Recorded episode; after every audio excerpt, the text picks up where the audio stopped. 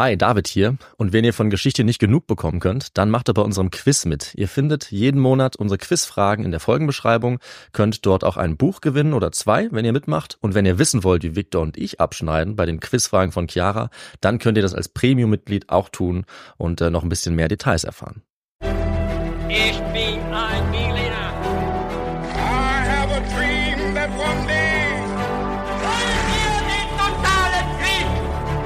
Niemand hat die Absicht, eine Mauer zu errichten.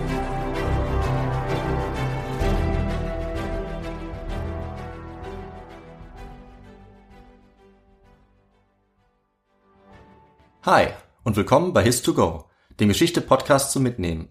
Mit uns David und Victor? Und hier bei His2Go überrascht immer einer von uns alle zehn Tage den jeweils anderen und natürlich auch euch an den Empfangsgeräten mit einer neuen Geschichte. Wir nähern uns dabei dem Thema immer mit ein paar kniffligen Fragen zum Mitraten. Und ich freue mich jetzt drauf zu erfahren, äh, worum es heute geht. Allerdings habe ich vorher noch eine kleine Frage an dich, Viktor. Was trinkst denn du heute zum Podcast? Bei mir ist es heute nicht so spannend, ich trinke Wasser. Wasser ist nicht zu unterschätzen. Genau. Meins ist allerdings noch ein bisschen abgegradet zu einem alkoholfreien Bier. Ja. Und dann würde ich sagen, wir drucksen nicht weiter rum, sondern ähm, ich übergebe dir gleich die Moderation für die Geschichte. Okay, dann starten wir gleich mal. Die erste Frage an David an dich lautet, was passierte am 17. Januar 1945? Ich gebe dir zwei Antwortmöglichkeiten, bevor du vielleicht schon, du hast vielleicht schon eine Idee im Hinterkopf. Die erste ist, das Schiff Wilhelm Gustloff, auf dem mehr als 9000 Menschen waren, wurde versenkt. Die zweite Antwortmöglichkeit lautet, die Stadt Warschau wurde von der Sowjetunion befreit. Hm, okay. Ähm, ja, es ist äh, knifflig. Ich habe von beiden schon mal gehört, aber das Datum ähm, Das hatte ich mir gedacht, aber Ja. das Datum ist auch äh, ist schwierig. äh, ja, frech ausgewählt, aber wir wollen ja immer ein bisschen im Trüben fischen, deshalb Ja. lasse ich dich auch ein bisschen im Trüben. ja. ja, auf jeden Fall. Ähm, dann tippe ich mal auf die Befreiung von Warschau. Das ist die richtige Antwort. Mhm. Das heißt, wir nähern uns schon mal ein bisschen dem Thema von heute. Und ähm, an welche Stadt denkst du, wenn ich dir sage, dass diese Stadt mit am schlimmsten unter den Kämpfen des Zweiten Weltkriegs litt? Ähm, da kann man, also gibt es viele Möglichkeiten. Also in Deutschland würde man zum Beispiel an Hamburg oder Dresden denken und Ja. generell würde man zum Beispiel an St. Petersburg denken, weil das so lange belagert wurde. Ja, aber du hast es eigentlich gerade in der Antwort auch genannt. Dann eine der ersten beiden, vielleicht Dresden. Nee, ich meinte vor in der vorherigen Antwort, also ich nehme es jetzt vorweg, oder ja, ich bitte doch. um. die Stadt Warschau. Ach so. Wir werden jetzt aber nicht uns nur konkret die Stadt anschauen und was da passierte im Zweiten Weltkrieg, sondern eine be bestimmte Perspektive einnehmen. Und jetzt ähm, die dritte Frage. Sagt der Name Wladislav Spielmann etwas? Ja, der Name sagt mir was. Äh, kommt er in einem Film vor? Das ist richtig, genau. Doch nicht etwa der Pianist? Das ist richtig. Aha. Und erinnerst du dich daran, wie er gerettet wurde? Hm, also im, ich habe, ich, ich kenne nur den Film. Da wurde er, wenn ich mich richtig erinnere, von einem ähm, Offizier der der Wehrmacht gerettet, glaube ich, weil er so toll Klavier spielen konnte im Prinzip. Ja, genau. Auch weil er eben so toll äh, Klavier spielen konnte, aber vor allem, weil dieser äh, deutsche Offizier eben an Ort und Stelle war. Wir schauen uns jetzt gemeinsam an, wer diese Person war. Also du hast es genau richtig erraten. Und wir werden vereinzelt, werde ich auch immer wieder die Perspektive des Pianisten nehmen in dieser Zeit, ähm, vor allem dann von 39 bis 45. Ähm, bevor ich aber mit der Geschichte anfange, möchte ich zunächst die Nocturne Cis-Moll von Chopin vorspielen. Äh, beziehungsweise ihr werdet die jetzt hören und genau, wir werden sehen, was es vielleicht mit dieser noch auf sich hat. Okay, cool.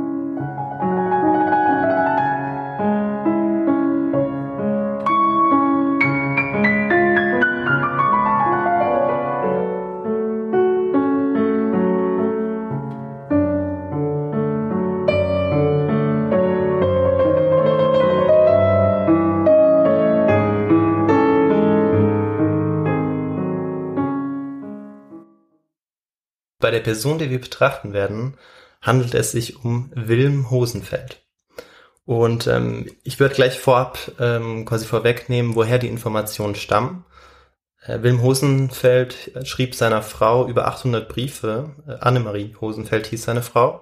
Und ähm, schrieb aber auch viele Briefe an seine Kinder. Außerdem stammen die Informationen auch von Interviews mit den Kindern des Ehepaars Hosenfeld und auch von den Archivaufzeichnungen aus Archiven in Deutschland, Polen und Russland.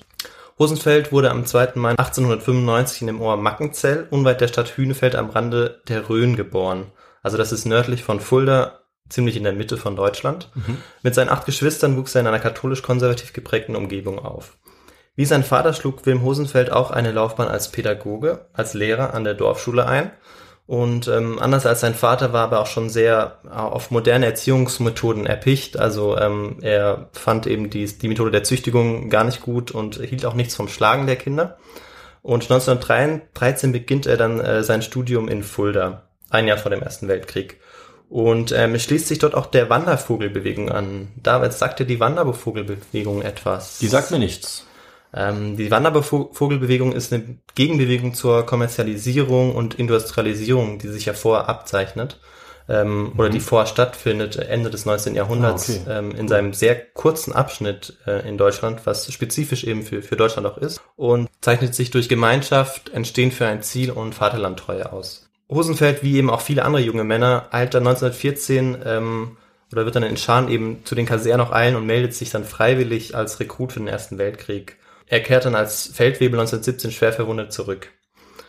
Und er hat auch zunehmend eine völkisch-nationale Einstellung, äh, möglicherweise auch seine Mitgliedschaft eben in den Wandervogelbewegungen, aber vor allem auch durch den Ersten mhm. Weltkrieg. Aber während, ähm, während den folgenden Jahren als Lehrer und Reformpädagoge verteidigt er die Weimarer Demokratie und ähm, lässt sich allerdings nicht nehmen, auch immer wieder auf die Erlebnisse des Ersten Weltkriegs ähm, ja, sich zu beziehen, denen auch zu gedenken und ähm, hält auch, wie viele andere eben auch sehr wenig von, ähm, von dem Versailler Vertrag, der nach dem Ersten Weltkrieg ja geschlossen wurde. Naja. Und ähm, ja, was meinst du jetzt, wie stand Rosenfeld zu Hitler bei seiner Machtübernahme? 1933, hast du da vielleicht eine Idee? Ja, das ist gar nicht so einfach, weil es hört sich ja ambivalent an. Also er wurde ja. sowohl offensichtlich im Ersten Weltkrieg radikalisiert, aber schon noch ein paar basisdemokratische Werte, so wie es aussieht. Ähm, naja, also ich könnte mir vorstellen, dass der Hitler dann äh, kritisch gesehen hat. Ja, also du hast in dem Punkt nur recht und wir werden das jetzt ähm, während der gesamten Geschichte eigentlich sehen, diese Ambivalenz. Ähm, ich werde aber nicht zu oft drauf eingehen wollen oder das bewerten wollen, mhm. weil ich das gerne dann auch euch überlasse oder dann auch dir überlasse ja. und jedem, der dazuhört. Ähm, ich werde natürlich selbst dann auch ein Fazit am Schluss ziehen. Ja, zwischen seiner völkisch-nationalen Weltanschauung und der Blut- und Bodenideologie der Nazis gab es eben durchaus ähm, teilweise Berührungspunkte. Und das ist genau das auch. Also er, er war sich wahrscheinlich nicht der Radikalität bewusst dieser mhm. Ideologie, aber es gab eben durchaus dieses, dieses, diese außenpolitische Machtansprüche auch, wie das Großdeutschland, das er durchaus auch befürwortete. Und ähm, genau, am 15. April 1933 schließt sich Wilm Hosenfeld dann tatsächlich der SA an. Es bleibt halt fraglich, ob er jetzt von den Knüppelorgien der SA-Mitglieder in Berlin in seinem Rhöndorf wusste Wobei man schon sagen muss, dass er sicherlich als Lehrer auch ähm, Zugang hatte zu Informationen und ähm, da hätte er Bescheid wissen können. Nach der Auflösung des katholischen Lehrerbunds trat er dem Nationalsozialistischen Lehrerbund bei. Ja, also ist natürlich auch wieder da die Frage, ob er sich der Mitgliedschaft entziehen konnte. Ähm, mhm. Und wir werden eben sehen, inwiefern sich Hosenfeld auch der Mittäterschaft ähm, ja, schuldig gemacht hat oder auch nicht. Ähm, er schließt sich der SA an aber auf der anderen Seite kritisiert er eben auch ja Teile der der Ideologie. In der Folge kommt es bei Hosenfeld dann zu inneren Konflikten, wie ich sie schon beschrieben habe. Und ähm, ja, so bei der Schulentlassungsfeier Anfang April 1938 ruft er beispielsweise den Jugendlichen zu, ihr jungen Männer und Frauen, lasst bei der Wahl eures zukünftigen Ehegatten nicht die Gesetze des Blutes außer Acht. Denn die Gesetze des Blutes sind meist entscheidend über die Gesundheit und geistigen Anlagen, den Charakter eurer Nachkommen. Der nationalsozialistische Staat öffnet uns die Augen für die Fragen des Erbgutes. Also tatsächlich eine sehr radikale Meinung. Vieles davon, was ich jetzt beschreibe, kommt wirklich aus den Briefen. Das heißt, es ist immer aus dem Impuls herausgeschrieben, aber trotzdem beschreibt es sehr gut eben, ja, dieses, die, den Zustand, den Hosenfelder zum Teil eben ja noch vor dem Zweiten Weltkrieg ja nach außen trägt auch. Ja. Auf der anderen Seite sagt er nämlich auch, die Partei arbeitet mit Lüge, Verdrehung und Verleumdung und wo das nicht genügt, Terror. Also äh, das zieht sich wirklich durch. Und seine Frau und sein ältester Sohn, die großen Einfluss auf ihn haben, kritisieren ihn bei dieser Anpassung an das System ganz stark, weil er schon Tendenzen zeigt, ähm, sich eben an dieses NS-System NS-System anpassen zu wollen. Und die beiden schreiben sich sehr, sehr viel, ähm, was wir dann auch noch im Verlauf des Zweiten Weltkriegs sehen werden. Nach der Angliederung Österreichs ist er total begeistert, ähm, hält im Dorf eine Rede, wie wichtig das sei und ja, seine, seine Verehrung für Hitler ist schon auch da. Beginnt allerdings 1938 bereits ein bisschen zu bröckeln, ähm, schreibt Kriegsgefahr, heute Abend Hitlerrede, sie hat uns nicht gefallen. Er redet maßlos, überheblich, man kann sagen, seine Rede ist vor, wenig vornehm, überlegen. Ausdrücke wie demokratisches Lügenmaul sind unwürdig eines großen Staatsmannes, der ein großes Volk vertritt. Er will nicht nachgeben, wir befürchten, dass es Krieg gibt. Also diese Kriegsangst, ähm, von Mhm. der man ja auch wusste eben vor dem Zweiten Weltkrieg, dass sie bei dem Großteil der Bevölkerung bestand, äh, drückt sich auch sehr gut bei Hosenfeld aus. Ja. Und ähm, auch die Reichspogromnacht macht ihn dann sehr bestürzt ähm, am 9. November 1938. Am 26. August 1939 erhält er dann auch seinen Gestellungsbrief der Wehrmacht und er wird eingezogen. Er glaubt allerdings immer noch nicht an den Krieg. Er meint, äh, Hitler möchte nur seine Verhandlungsposition stärken. Also diese naive Gutgläubigkeit wird sich auch durchziehen und da muss auch jetzt jeder ähm, ja das für sich mitnehmen, was er für glaubwürdig hält oder nicht. Wir wechseln jetzt die Sicht, wir gehen jetzt nach Warschau. Warschau ist zu dem Zeitpunkt eine ku- kulturell blühende Metropole. Man nennt es auch das Paris des Ostens. Und am 31.08., also trotz des bevorstehenden Krieges, einen Tag vorher, äh, will eigentlich keiner wahrhaben, dass es jetzt losgeht, weil man, man hofft, dass es sich verzögert. Also man, man sieht schon, klar, Nazi-Deutschland bereitet sich vor auf den Krieg, aber man, man will es noch nicht wahrhaben. Man glaubt, es verzögert sich, vielleicht kommt es doch noch zum Frieden. Die Menschen fahren zur Arbeit, es wird Musik in den Cafés gespielt. Aber in den Abendstunden bereitet man sich, bereitet man sich tatsächlich schon darauf vor, also mit der Überprüfung der Gasmasken beispielsweise oder auch dem Verdunkeln von, von Fenstern. Okay. Genau. Und ja, dann beginnt eben der, der Krieg am 1. September 1939, den, der Einmarsch in Polen. Polen wird eben von beiden Seiten eingekesselt, von Westen her von Deutschland, vom Osten her von der Sowjetunion, nach dem sogenannten Hitler-Stalin-Pakt. Und nach wenigen Wochen ist Polen dann auch überrannt. Und äh, Wim Hosenfeld hat jetzt die Aufgabe, ein Kriegsgefangenenlager in Pabianice, südwestlich von Warschau, aufzubauen, da es dort enorm viele Gefangene ähm, gab. Seine Bewunderung für Hitler verstärkt sich dann Anfang des Krieges nach dem Sieg über Polen in den 19, äh, September 1939. Und ähm, also vorher hat es zwar ein bisschen gebröckelt, hatte man den Anschein, aber jetzt verstärkt es eben wieder. Nie hatte ein deutscher Staatsmann eine größere Rolle gespielt als heute der Führer. Wenn der Führer die Kraft des deutschen Volkes in seiner Gesamtheit, die heute für den Krieg organisiert ist, nach dem Krieg für den Frieden einsetzt und Werke des Friedens geschaffen werden mit derselben Unbedingtheit, mit der heute Krieg geführt wird, welche große beglückende Zukunft steht dann noch vor uns. Die Absicht Hitlers, tatsächlich eigentlich vor allem darauf aus zu sein, zu vernichten und zu zerstören, konnte ihm anscheinend oder war ihm in dem Ausmaß nicht bewusst. Und ähm, genau, hier möchte ich auch nochmal hervorheben, dass viele bereitwillig dem NS-Regime ja auch folgten. Also das ist ja nicht so, ähm, dass man dazu gezwungen wurde, in den meisten Fällen zumindest nicht.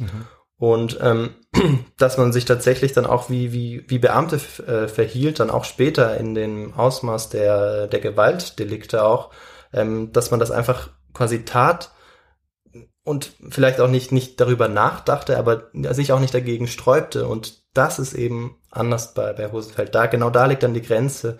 Ähm, er ließ sich in all den Jahren eigentlich nicht zu Übergriffen an Polen hinreißen und ähm, äh, auf der anderen Seite folgt er ja der Propaganda eines völkischen Großdeutschlands und äh, genau.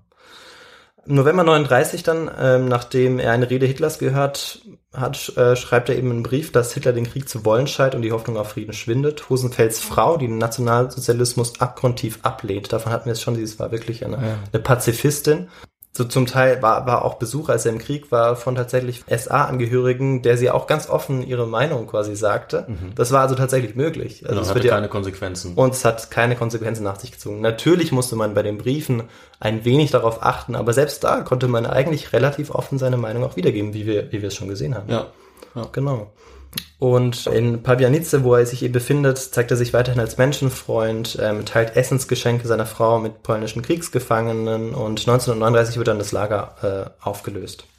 Und an Weihnachten 39 kehrt er dann zum im sogenannten ähm, ja, Heimaturlaub zurück nach Thalau, wo, wo er herkam, wo er auch an der Dorfschule unterrichtet hat vorher. Und am 4. Januar wird er dann nach Wekrow geschickt, das ist 100 Kilometer östlich von Warschau. Und dort ähm, gelingt es ihm, einen ehemaligen polnischen Offizier auch tatsächlich aus der Gestapo-Haft zu entlasten. Also das sind schon seine ersten ja wirklich aktiven Versuche, dann Menschen auch zu helfen, die, die in Not sind. Ähm, durch eigentlich das Resi- Regime, das er zum Teil immer noch befürwortet. Also, Ja, ja, sehr merkwürdig. sehr widersprüchlich. Genau, sehr widersprüchlich. Also, also du sagst es. Genau. Und ja, nach dem Sieg über Frankreich auf der anderen Seite ist er natürlich dann wieder total begeistert. Ah, ja, Ähm, okay. Eine Organisation fabelhaft und diese Waffentaten im Westen, Junge, Junge, wer wäre da nicht gerne dabei? Ähm, seine Frau ist davon allerdings gar nicht begeistert. Sie mahnt die hohen Verluste an und 1940 ähm, wird er dann nach Warschau zugeteilt, wirklich ins Zentrum des Vernichtungskrieges, um das es dann jetzt auch hauptsächlich gehen soll und war Zeuge und gehörte eben zugleich der Wehrmacht an, die an vorderster Stelle mitverantwortlich war für das groß, größte Verbrechen im 20. Jahrhundert, die Vernichtung der europäischen Juden und ähm, der polnischen Schicht. Wir wechseln jetzt in die Perspektive des Pianisten. Wladisław Spielmann sein Name. Bis 1939 komponierte ähm, der Pianist die Musik zu einer Reihe von Kinofilmen, zu vielen Liedern, Chansons, Songs, die sich eben auch einer großen Popularität erfreuten. Und als am 3. September, nachdem bereits der Krieg ausgebrochen ist, ähm, Frankreich und Großbritannien den Krieg an Deutschland erklären, ja, bricht wirklich Jubel auch in Warschau aus und ähm, man glaubt, dass der Krieg mehr oder weniger gewonnen ist.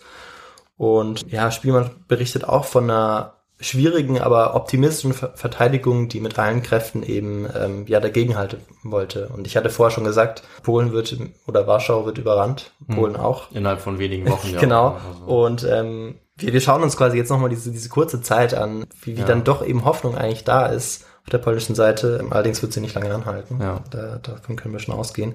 Denn der, der Brandgeruch und der Lebensmittelmangel, die unablässigen Geschosse beeinflussen dann schon natürlich auch den Mut ähm, einer solchen Verteidigung. Und ähm, Spielmann spielt tatsächlich noch am 23. September, also 23 Tage, nachdem Deutschland den äh, Übergriff auf Polen begonnen hatte, zum letzten Mal im Rundfunk. Denn ähm, der Pianist, äh, Władysław Spielmann war Pianist im polnischen Rundfunk, spielte zum letzten Mal äh, ja inmitten eines Bes Beschusses sozusagen. ja. Und ähm, man glaubte ihm. Oder ja. um die Moral wahrscheinlich äh, aufrechtzuerhalten. auch, Vielleicht war das so eine auch Geschichte. genau und vor allem, weil er, weil er gar nicht wusste, was er sonst tun konnte. Mhm. Ähm, Ja, Es war dann, es war dann sogar so zu einem Zeitpunkt, dass er bereits eine Abfindung äh, bekommen hatte für für die für die nächsten drei Monate, weil man schon genau wusste, dass es eigentlich Ah. jederzeit vorbei sein könnte. Okay. Das heißt, er war seinen Job eigentlich schon los. Das heißt, er hätte es gar nicht tun müssen, aber er wusste nicht, wie er halt sonst auch mit der Situation äh, umgehen konnte und Mhm. ähm, natürlich war das dann auch für die für die Bevölkerung oder für diejenigen, die noch die Radio hören konnten, ähm, sicherlich auch ja bewegend oder wirkungsvoll, da noch Musik zu hören von von einem polnischen Musiker. Und man glaubt daran, dass die Briten jetzt in jeder Sekunde in Deutschland einfallen würden. Ähm, sie hatten ja auch bereits Hamburg zerbombt, davon hatte man ähm, erfahren. Und ja, was Spielmann sah jetzt, ähm, nachdem er auch seine, seine Arbeit verloren hatte, weil tatsächlich auch am 23. September dann auch eine Bombe äh, im Rundfunk eingeschlagen ist. Zum Glück Mhm. nicht dort, wo er gespielt hat, aber nicht weit, nicht weit davon weg. Ja, der, der sah dann eben, vor unserem Haustor lag der Leichnam einer Frau mit abgerissenem Kopf und abgerissenem Arm. Daneben umgekippt ein Eimer. Sie hatte Wasser vom Brunnen geholt. In einem langen, dunklen Rinnsal floss ihr Blut zum Rinnstein und weiter zu einem vergitterten Abfluss. Genau, das zeigt die, ähm, ja, die dramatische Situation in, in Warschau. Und ähm, ja, Spielmann, sein Vater und sein Bruder hätten eigentlich bereits im November 1939 tot sein müssen. Sie wurden an eine Wand gestellt und ähm, Gendarmen hatten bereits ihre Waffen geladen, nachdem sie gefragt hatten oder nachdem sie mitbekommen hatten, dass sie Juden waren. Und äh, als der Gendarm dann fragte, was sie von Beruf waren, sagten sie Musiker und äh, da der Gendarm auch Musiker war, ließ er sie laufen. Oh. Und ähm, Okay. das ist jetzt nur der Anfang von einer Reihe von, ja, glücklich kann man nicht mal sagen, weil sich wahrscheinlich Wladisław Spielmann oft gewünscht hätte, ähm, tot zu sein ähm, in dieser Situation, aber von Reihe von Zufällen, dann, dass er dann überhaupt diese, ja, diese grausame Zeit überleben konnte. Weil die Jüdinnen und Juden waren zu dem Zeitpunkt ähm, sozusagen freiwillig. Vom 1. bis 5. Dezember wurde dann verlautbart, ja, das kennst du vielleicht auch, äh, David, die Verpflichtung eben der Juden, die, die Armbinde zu tragen mit dem Davidstern. Mhm. ja, wer sich dagegen wehrt. Also man konnte sich eigentlich nicht dagegen wehren, sonst wurde man auf der Stelle erschossen. Ja, und äh, am Oktober 1940 ähm, legte die NS-Verwaltung dann in Warschau fest, dass die Juden ein für sie bestimmtes Viertel zu ziehen hatten. Also es ist ein ganz Mhm. wichtiger Moment, ähm, ja auch in der Geschichte, ähm, Geschichte Warschaus auch. Und diese würde dann jetzt eben mit einer Mauer umgeben werden. Und eine halbe Million Menschen wurden auf drei Quadratkilometer eingepfercht.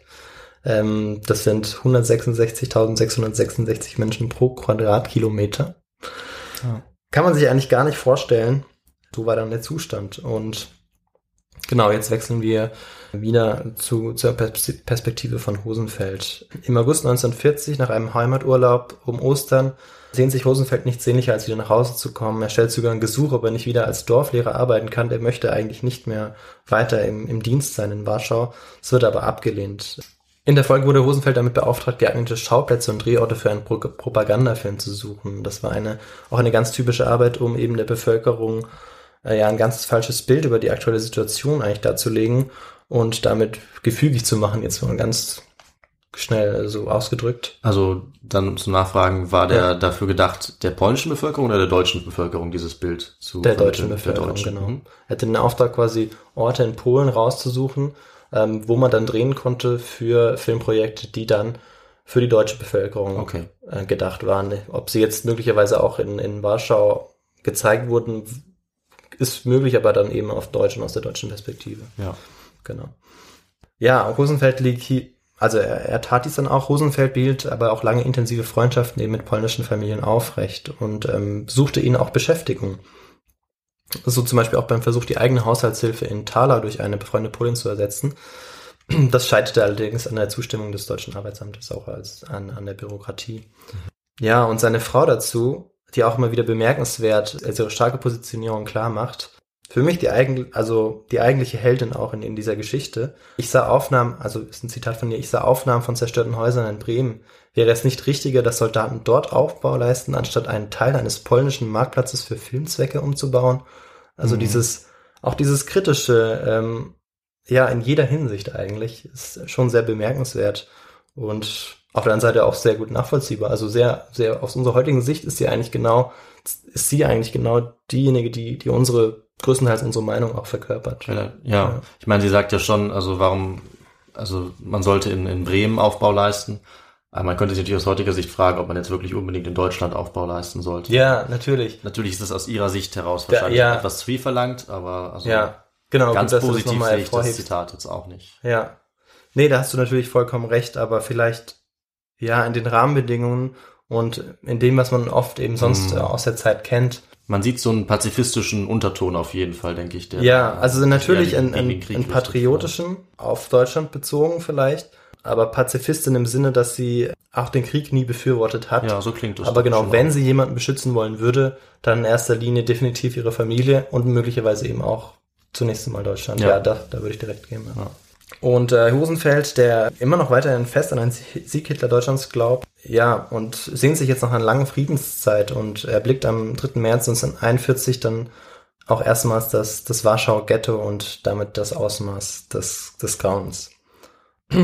Ja, und äh, in all dieser Zeit bleibt Hosenfeld ja durch den Briefwechsel eng mit seiner Familie verbunden und selbst immer wieder die Auseinandersetzung, die Zwistigkeit mit seiner Frau, ja, den Sinn des Krieges auch immer wieder in Frage stellt, führen nicht zu einer Trennung, sondern verstärken eigentlich äh, zunehmend auch ihre Beziehung, vor allem weil er auch darauf eingeht und immer auch mehr quasi merkt, wie, wie recht sie eigentlich hat.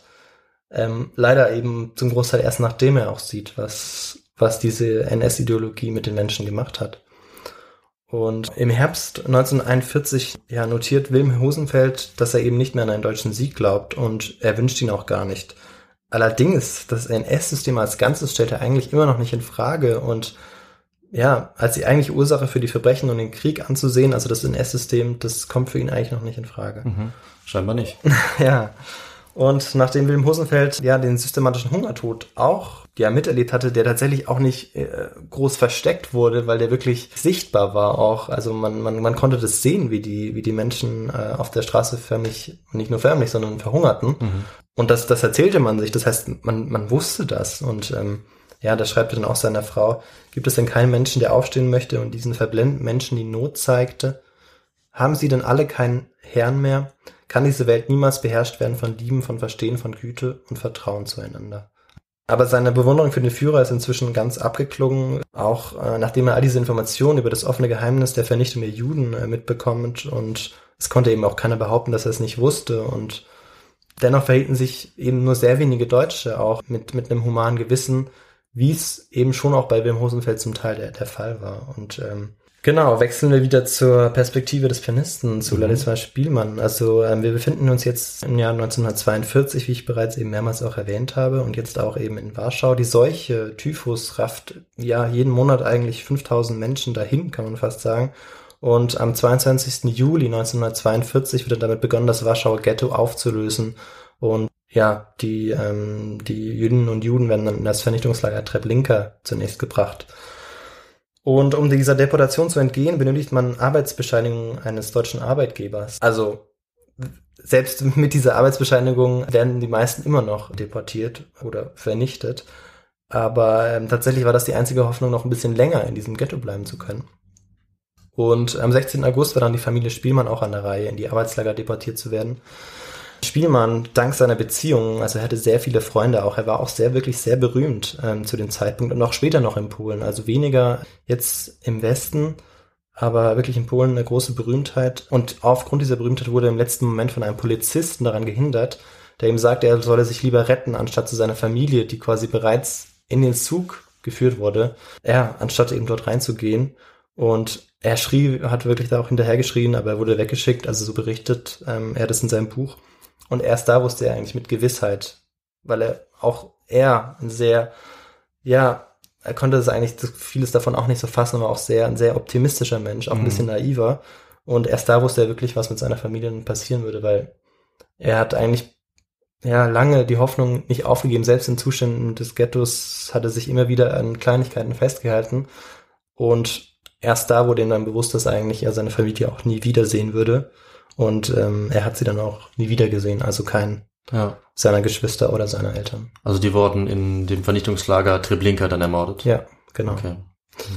Die Vernichtung der Jüdinnen und Juden durch ähm, Giftgas Zyklon B oder giftige Abgase äh, aus Dieselaggregaten, Massenerschießungen im Sommer und Herbst setzen dann auch Wilhelm Hosenfeld ähm, weiterhin zu.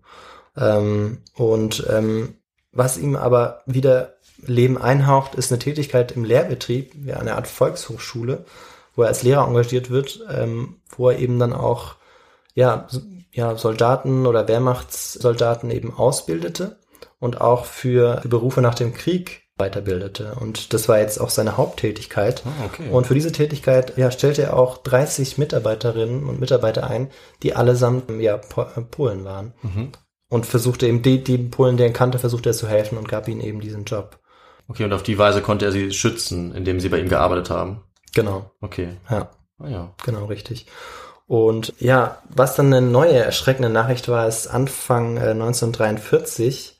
Ich weiß nicht, vielleicht weißt du es auch, das ist eine Schlacht um eine ganz bestimmte Stadt, die ähm, ja dann auch immer wieder verherrlicht wurde, vor allem auf Seiten dann der Sowjetunion und später auch Russland, für den heldenhaften Kampf Schlacht um Stalingrad. Ah ja, richtig. Genau. Und da sorgt er sich jetzt auch zunehmend um seine Familie, weil er jetzt so langsam auch spürt, was, was es bedeutet, wenn der Krieg jetzt ähm, langsam verloren geht, dass natürlich dann auch die feindlichen Mächte natürlich auch nach Deutschland kommen und ähm, hm. die Städte werden natürlich auch zunehmend zerbombt. Also vielleicht Talau weniger, weil es ein klein, kleines Dorf ist, aber eben andere Teile Deutschlands. Und jetzt wechseln wir wieder kurz in die Perspektive Spielmanns. In dieser Zeit hielt sich eben Spielmann mit 60.000 äh, Juden noch im Ghetto auf und jetzt macht sich das Gerücht eines bewaffneten Widerstandes breit. Vor diesem Aufstand geht es aber eben weiterhin nur darum, das zu überleben. Also beispielsweise ein zehnjähriges Kind, das vergessen hatte, seine Mütze vor einem deutschen äh, Offizier zu ziehen, wurde auf der Stelle von ihm erschossen und ähm, er hatte schon dann gegen ihm seelenruhig weiter und das ist wieder im Beweis für die erschreckende Banalität auch des Bösen. Hm die ja keinen Halt auch vor, davor macht. Ähm, Spielmann, der eben wie viele andere auch flüchten wollte aus dem Ghetto, erreicht das dann tatsächlich am 13. Februar 1943 und kurz darauf bricht dann auch ähm, der, der bewaffnete Aufstand aus. Weißt du, wie er flüchten konnte? Er konnte flüchten, indem er, er ähm, das ist nach dem Schichtende, es gab noch polnische Arbeiter im Lager, weil das Lager ja aufgelöst werden sollte. Und Ja. ähm, dort gab es aber noch Arbeiten zu tätigen. Und diese polnischen Arbeiter durften ja, die keine Jüdinnen und Juden war, durften abends immer raus. Und ja, genau, er konnte jetzt quasi nach drei Jahren, hat er jetzt zum ersten Mal seine Armbinde abgenommen mit dem Davidstern Mhm. und ist eben mit, ähm, mit diesen Menschen dann auch rausgegangen. Und die Schwierigkeit war eigentlich gar nicht so sehr das Flüchten, sondern dann das Überleben danach. Ja. Weil es natürlich für jeden, der ihn ähm, irgendwie ja Obhut gewährte, eine, eine große Gefahr, weil das man natürlich dann mit dem Tode bestraft wurde. Mhm. Genau, auf der anderen Seite jetzt eben zurück zu Wim Hosenfeld. Der entfernt sich immer weiter vom NS-Regime und ähm, ja, und das berichten die eben auch seiner Frau, ne, das hatte ich vorher schon gesagt. Und die Sportpalastrede am 18. Februar 1943, darüber kann dann Hosenfeld eigentlich auch nur noch lachen und sagt, ja, hätten sie Mütter und Väter der Gefallenen gefragt, hätte die Antwort sicher anders gelautet auf die ähm, ja uns bekannte Frage, ähm, wollt ihr den totalen Krieg? Die ja auch in unserem Intro. Die ist. genau, die, richtig, genau. Ja, und dann aber im April 1943 nimmt Wilm Hosenfeld eine folgenschwere Stelle in der Staatsabteilung IC wahr. Ich weiß nicht, ob du diese Staatsabteilung kennst. Nee, die kann ich nicht. Zur Feindaufklärung. Hm. Ähm, also so sagt man auch zu dieser Staatsabteilung IC für Abwehr, Feindaufklärung, geistige Betreuung der Truppe. Und das wird auch der Grund sein, weshalb er dann nach Kriegsende in sowjetische Kriegsgefangenschaft ähm, kommen wird und auch verurteilt werden wird. Gleichzeitig konnte er aber in dieser Stelle auch Hilfeleistungen erbringen. Ähm, das war eben das, das dann doch das Gute daran. Ähm, der Hauptmann war Anlaufstelle für Menschen, also inzwischen war er auch Hauptmann, auf Anlaufstelle für Menschen, die eben in Fängen der Gestapo geraten waren. Und er konnte einige Häftlinge dann auch aus dem Gefängnis befreien. Und genau, auch al- als dann auch sieht, wie, wie der Aufstand, der ja ausgebrochen ist, ähm, kurz nachdem Spielmann sich retten konnte, das ist jetzt, findet jetzt alles parallel ungefähr statt. Sieht er dann auch eben mit Bestürzung, wie, wie dann auch der Rest, also er schreibt er, jetzt ist der letzte Rest der jüdischen Einwohner im Ghetto ausgetilgt worden. Seine Freundschaft zu den Polen litt nicht darunter, unter diesen, ähm, unter diesen Kämpfen, die dann auch stattfanden. Er nahm immer noch, er nahm sogar Polnischkurse dann auch bei einem Pfarrer, bei dem Pfarrer, den ihm sehr gut aus Pabianice kannte und der ihm auch später noch eine Rolle spielen wird. Und er besuchte auch seine Messe, was strengstens verboten war, weil er äh, auch polizeilich gesucht wurde. Hm. Im Laufe des Jahres 43 und nach der Kapitulation Italiens ähm, reflektiert Wilm Hosenfeld dann auch die Geschehnisse und wie es so weit kommen konnte und legt dabei auch selbst Rechenschaft ab. Also da schreibt er, wir sind so gern geneigt, einem anderen die Schuld zu geben und sie nicht bei uns selbst zu suchen. Wir haben seinerzeit, als die Nazis an die Macht kamen, nichts getan, um es zu verhindern. Wir haben die eigenen Ideale verraten, das Ideal der persönlichen Freiheit, der demokratischen Freiheit, der religiösen. Der Bürger war zu feige, ebenso die führende geistigen Schichten. Zuletzt ließen wir uns in den Krieg treiben. Da man ihn sicherlich auch zur führenden geistigen Schicht zählen kann, Ja. als, als Lehrer kritisiert er sich ähm, hier sicherlich auch selbst. Allerdings, ja, er, er sieht sich immer, immer noch sehr als, als passiven Akteur auch in dem Mhm. Fall. Ja, Kann man das sicherlich auch sehen. Das klingt schon so ein bisschen, als würde er sich da auch ähm, etwas verbiegen, um äh, jetzt schon sozusagen dann die, die Seite gegen die Nazis einzunehmen, Ja. wo klar wird, dass der Krieg verloren wird. Ja, also ähm, man hat das Gefühl, er will es sich selbst auch nicht so eingestehen. Ähm, oder ja, er weiß es vielleicht selber einfach nicht. Also, Mhm. ja. Und ähm, im Sommer 1943 ähm, lief dann auch der, der Sportbetrieb auf Hochtouren. Und der Sportbetrieb, das war wichtig, weil er selbst auch für die Sportveranstaltungen tätig war. Also seit 1940, 41 ist er eigentlich schon ähm, in diese Dienststelle getreten, dass er hauptsächlich eben für die, ja, für die Weiterbildung zuständig war und eben auch für den Sportbetrieb. Und im Herbst 1943 bestimmen dann wieder willkürliche Gewaltdelikte, ähm, wie das grundlose Festnehmen und Erschießen von Polen die Situation. Vor allem eben nach dem, ähm, ja, nach dem Aufstand, nach dem ähm, gewalttätigen Aufstand ähm, Ja. des im Warschauer Ghetto, ähm, sollten eben Vergeltungsschläge jetzt auch passieren. Genau, der wurde ja niedergeschlagen durch Der wurde, genau, der wurde brutal niedergeschlagen selbst. Wann war denn der Aufstand der Jüdinnen und Juden im Warschauer Ghetto genau nochmal? Der war ähm, 1943 und ähm, am 19. April 1943 ist Ja. er ausgebrochen. Okay. Genau. Während der Aufstand 1944 dann. Mhm. Und an Weihnachten 1943 musste Wilhelm Hosenfeld dann in Warschau bleiben. Also er konnte nicht auf ähm, Heimaturlaub gehen, Mhm. wie in den Weihnachten, an den Weihnachten vorher. Und er feierte eben mit seinen 30 Mitarbeitern an Weihnachten, also mit seinen 30 polnischen Mitarbeitern Weihnachten. Und erfährt aber weitere Details ähm, ja über die über die Gewaltdelikte, unter anderem auch über die Foltermethoden der SS und ähm, Darauf schreibt er, daraufhin schreibt er auch, als Schande muss jeder Mensch es heute empfinden, dass er auch nur im geringsten dieses System bejahte. Was sind wir getäuscht und genaht worden? Also hier ist schon so eine Art Resignation rauszuhören, ja, dass er eigentlich Vertrauen in das System gesetzt hat. Hm. Natürlich hinterfragt er das nicht, warum er das überhaupt getan hat. Als Wilhelm Hosenfeld dann an die Ostfront ähm, versetzt werden soll, machen sich die polnischen Mitarbeiter große Sorgen, weil sie hängen von ihm ab. Wenn er dann versetzt wird, dann ist ihr Schicksal ja auch nicht besiegelt, aber auch schwierig, weil es war natürlich auch so, dass ähm, für die polnischen äh, Menschen, auch wenn sie nicht Jüdinnen oder Juden waren, sehr schwierig war, weil es eben große Hungersnöte gab. Das wäre dann für sie auch der Fall gewesen. Ja, im Mai 1944 gelingt dann auch, oder gelang es dann Wim Hosenfeld nach Talau für seinen, also im Mai 1944 geht dann Wim Hosenfeld nach Talau für seinen letzten äh, Heimaturlaub. Mhm. Und ähm, er wird dann seine Familie auch nie wiedersehen.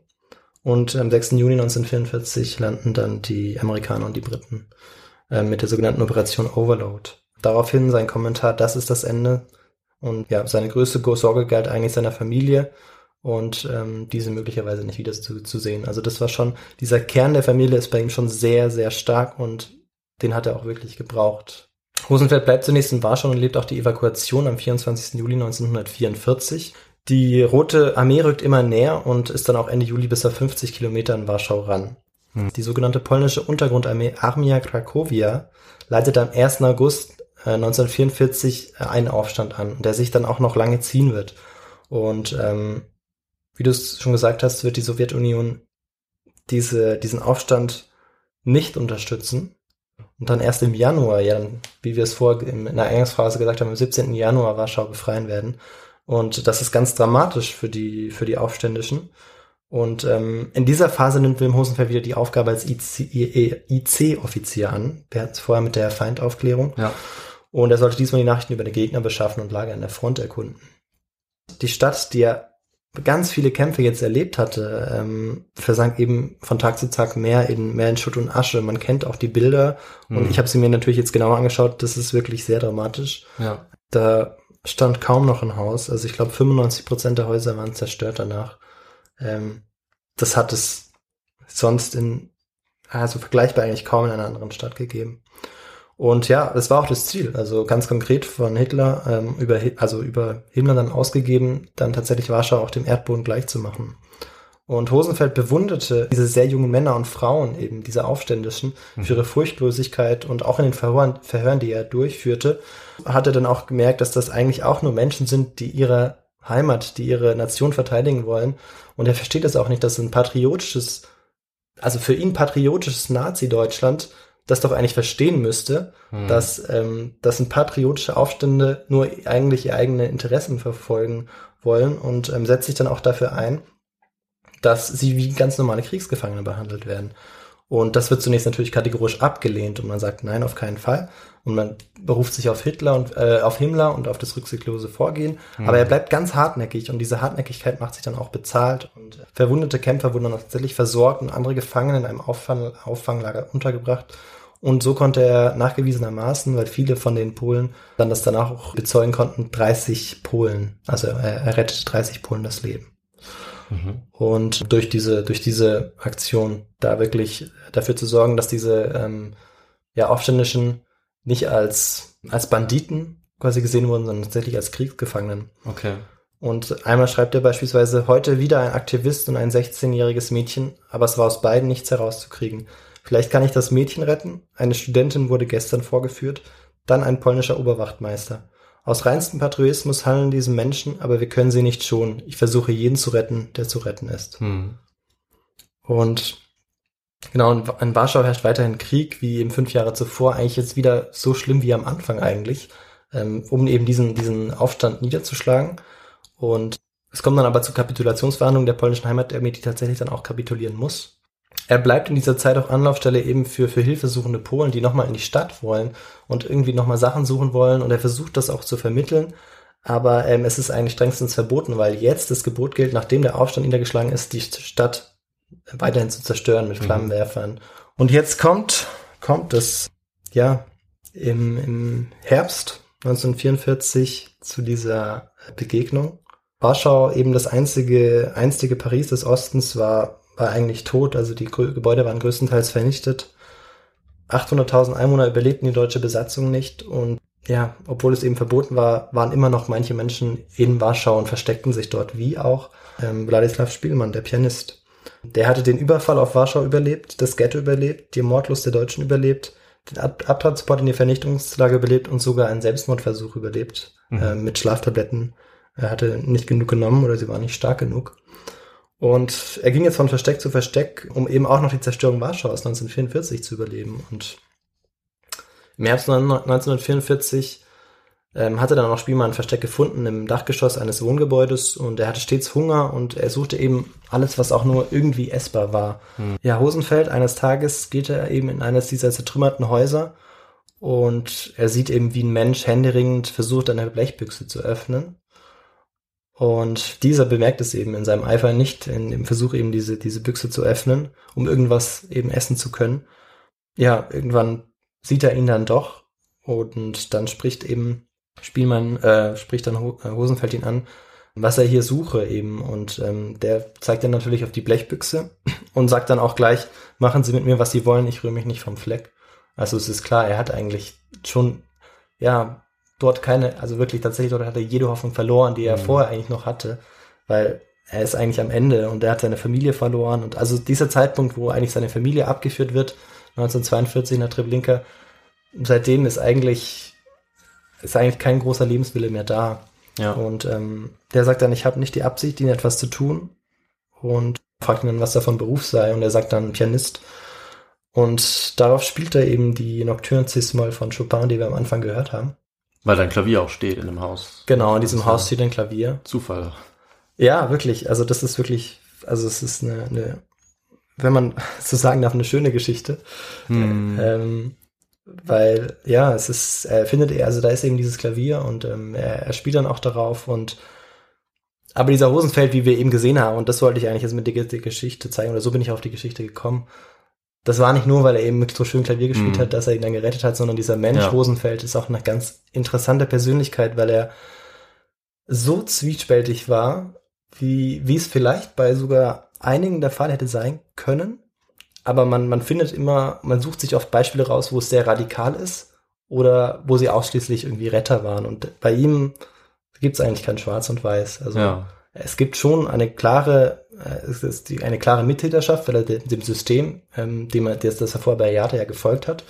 Aber diese, diese Menschlichkeit, die in ihm war, die, ähm, die ist doch auch sehr stark. Also das ist schon auch, da muss man sich schon auch erst überwinden, um Mhm. viele Dinge zu tun, sich über das System zu stellen, was er auch getan hat, ähm, indem er eben gegen das Returnierungsverbot vorging, sich für die Rettung einsetzte.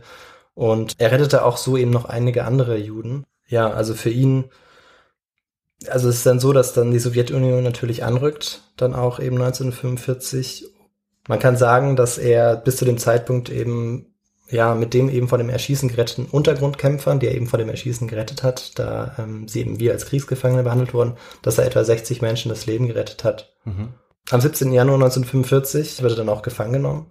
Und Spielmann versucht ihn auch aus der Gefangenschaft zu retten, aber es erweist sich als schwierig, weil er seinen Namen nicht kennt. Mhm.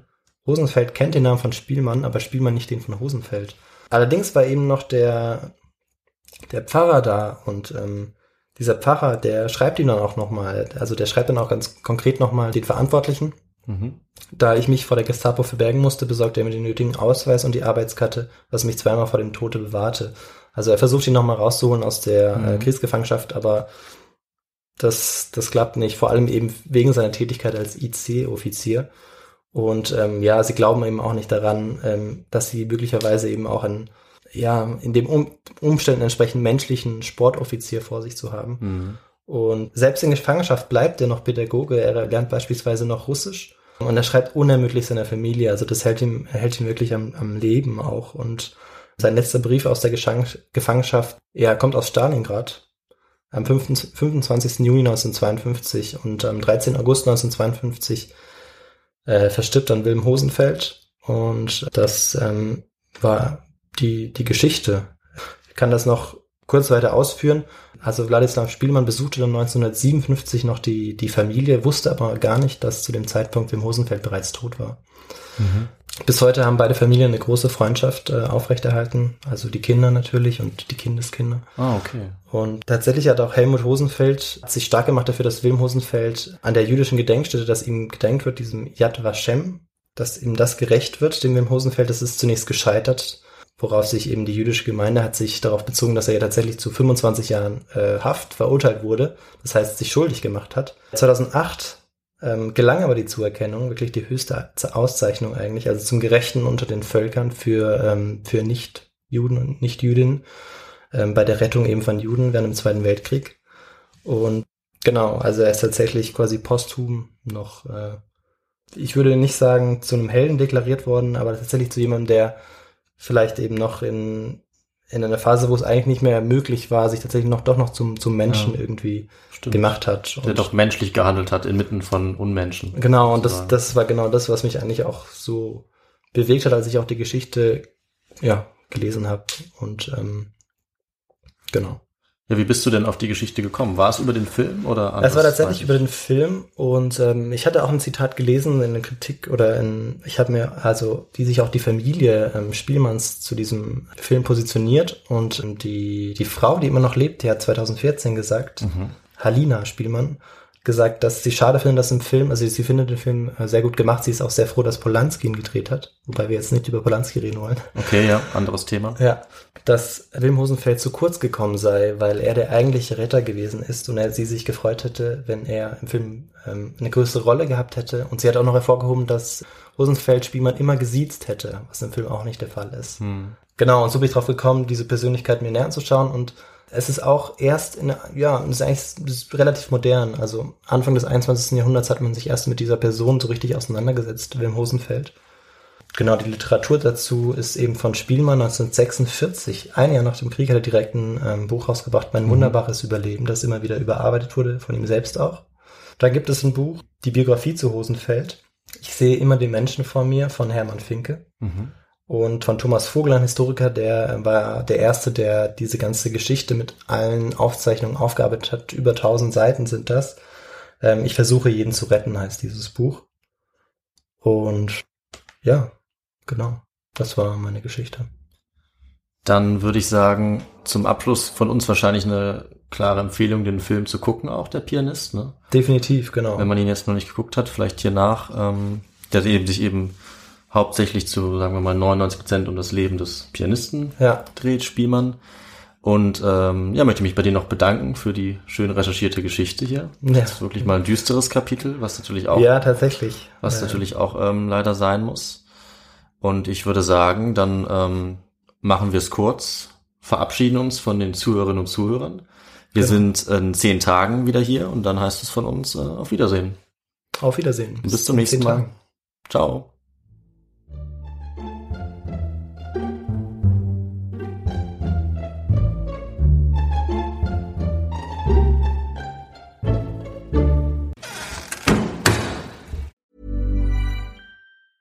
Hi, my name is Danny Pellegrino from Everything Iconic, and I'm excited to talk to you about Club Med. Club Med operates beach and mountain resorts and is the best all inclusive getaway for families. They have Club Med Punta Cana, their flagship family resort, and many other options in Mexico, the Caribbean, and around the world. Club Med are the pioneers of the all inclusive concept, which is the best way to vacation. Great for families, groups, or even solo travelers looking for land and water sports, delicious food, and a place to make unforgettable memories. Visit clubmed.us, call 1 800 Club Med, or your travel advisor. The number one selling product of its kind with over 20 years of research and innovation. Botox Cosmetic, out toxin A, is a prescription medicine used to temporarily make moderate to severe frown lines, crow's feet, and forehead lines look better in adults. Effects of Botox Cosmetic may spread hours to weeks after injection, causing serious symptoms. Alert your doctor right away as difficulty swallowing, speaking, breathing, eye problems, or muscle weakness may be a sign of a life threatening condition. Patients with these conditions before injection are at highest risk. Don't receive Botox Cosmetic if you have a skin infection. Side effects may include allergic reactions, injection site pain, headache, eyebrow and eyelid drooping, and eyelid swelling. Allergic reactions can include rash, welts, asthma symptoms, and dizziness. Tell your doctor about medical history, muscle or nerve conditions including ALS or Lou Gehrig's disease, myasthenia gravis, or Lambert-Eaton syndrome and medications, including botulinum toxins, as these may increase the risk of serious side effects. For full safety information, visit BotoxCosmetic.com or call 877-351-0300. See for yourself at BotoxCosmetic.com.